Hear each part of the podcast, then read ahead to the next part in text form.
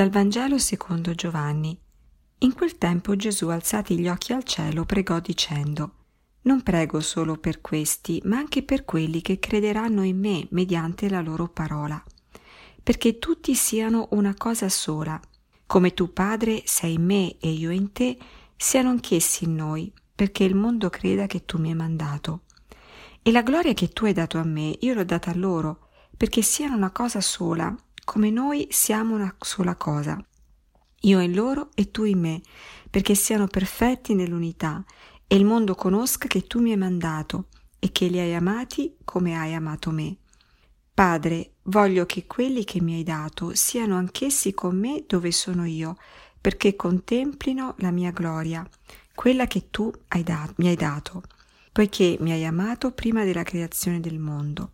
Padre giusto, il mondo non ti ha conosciuto, ma io ti ho conosciuto, e questi hanno conosciuto che tu mi hai mandato, e io ho fatto conoscere loro il tuo nome, e lo farò conoscere, perché l'amore con il quale mi hai amato sia in essi e io in loro.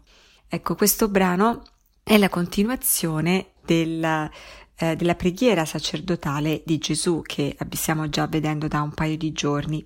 È un brano molto ricco con tantissimi spunti. Mi vorrei soffermare particolarmente su due, su due frasi. La prima è e tu li hai amati, quindi si riferisce agli apostoli, Padre, tu li hai amati come hai amato me. Ecco, secondo me questa è una frase lapidaria che dovremmo veramente scolpirci nella, nella, nella mente, crederci profondamente, no? Perché questo dice la nostra identità, la grandezza della nostra identità. Noi siamo stati amati, noi siamo amati come è amato il figlio, quindi con la stessa intensità di amore, non c'è differenza, non è perché noi siamo ehm, delle creature, perché siamo peccatori, eh, perché siamo limitati, che allora il Padre ci ama di meno. No, il Padre si dona a noi completamente come si è donato, come si dona completamente al figlio. E allora ecco che potremmo proprio dire questo, che noi, ognuno di noi, è l'amore che Dio ha per lui. Quindi la nostra esistenza è proprio questo amore che Dio ha nei nostri confronti. Allora ecco che ci rendiamo conto che noi siamo dei, diciamo, dei contenitori di amore. Questa è la nostra identità, è la nostra realtà. Siamo amati prima di aver ricevuto qualsiasi tipo di ferita o prima che la vita ci abbia segnato in qualsiasi modo, la nostra identità è il fatto che siamo l'amore che Dio ha per noi.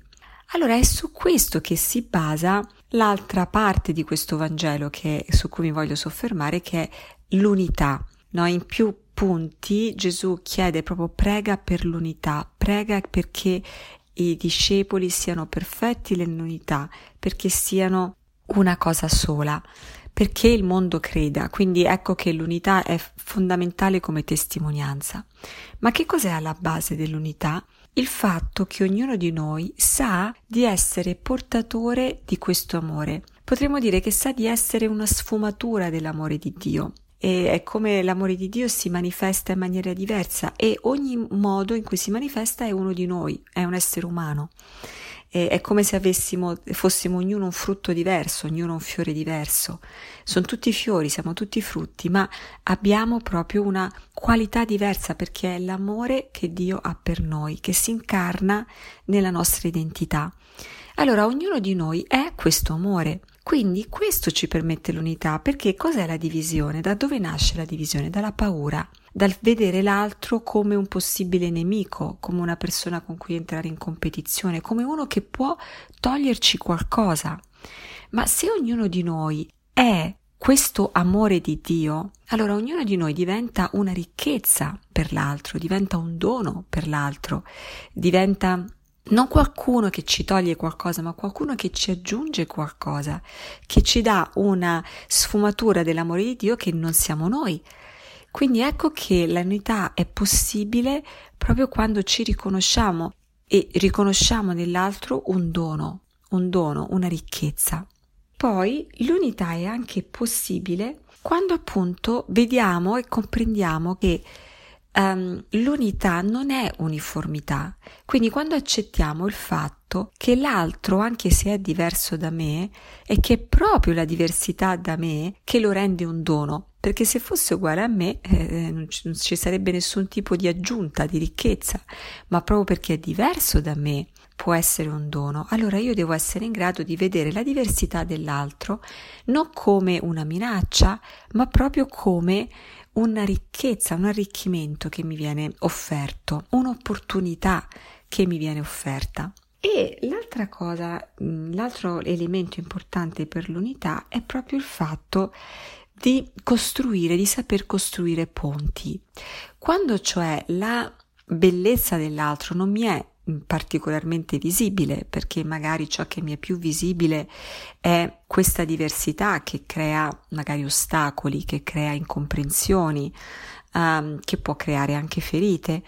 Allora ecco che come posso fare per superare questa cosa? È un atto di fede, proprio il credere che l'altro invece è un dono, anche se non lo percepisco subito così. E allora ecco che getto un ponte, cioè mi incontro e vado verso l'altro e supero quell'ostacolo che percepisco che c'è tra me e lui. Che cos'è un ponte? Un ponte non è una qualcosa, una strada che toglie l'ostacolo, no? I ponti di solito vengono costruiti sopra delle scarpate, dei dirupi, sopra dei terreni accidentati, sopra dei fiumi, no? Cioè c'è un ostacolo, c'è un qualcosa che va superato. Ecco, il ponte non toglie l'ostacolo, ma lo supera. Allora, nel lavoro per l'unità, perché è un lavoro, è uno sforzo, non è qualcosa che ci viene necessariamente sempre facile, però ecco, ecco che in quello sforzo per l'unità noi vogliamo cogliere un'opportunità talmente grande nell'altro che costruiamo un ponte. Quindi sappiamo che quel problema magari non si toglierà, rimarrà, ma noi vogliamo eh, comunque superarlo, cioè e lo superiamo vedendo ciò che c'è di buono nell'altro, ciò che appunto c'è di ricco, di bello, di diverso da me nell'altro. E questo è il modo per cui possiamo essere uniti ed essere una testimonianza nel mondo. Quindi vediamo come questa unità è molto importante.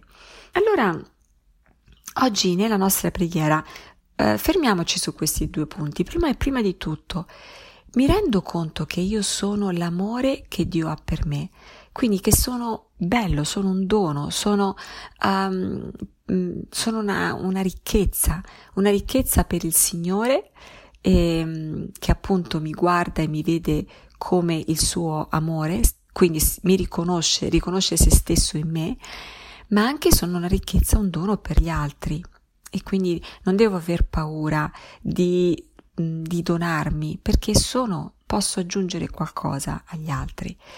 E l'altra cosa su cui vogliamo riflettere è come posso costruire l'unità con, con i miei fratelli e le mie sorelle, soprattutto con quelli con cui non è così facile a prima acchito perché in, prima di vedere il dono, la ricchezza, magari vedo l'ostacolo nella relazione. E, mm, allora con questo vi auguro una buona giornata, una buona preghiera e arrivederci.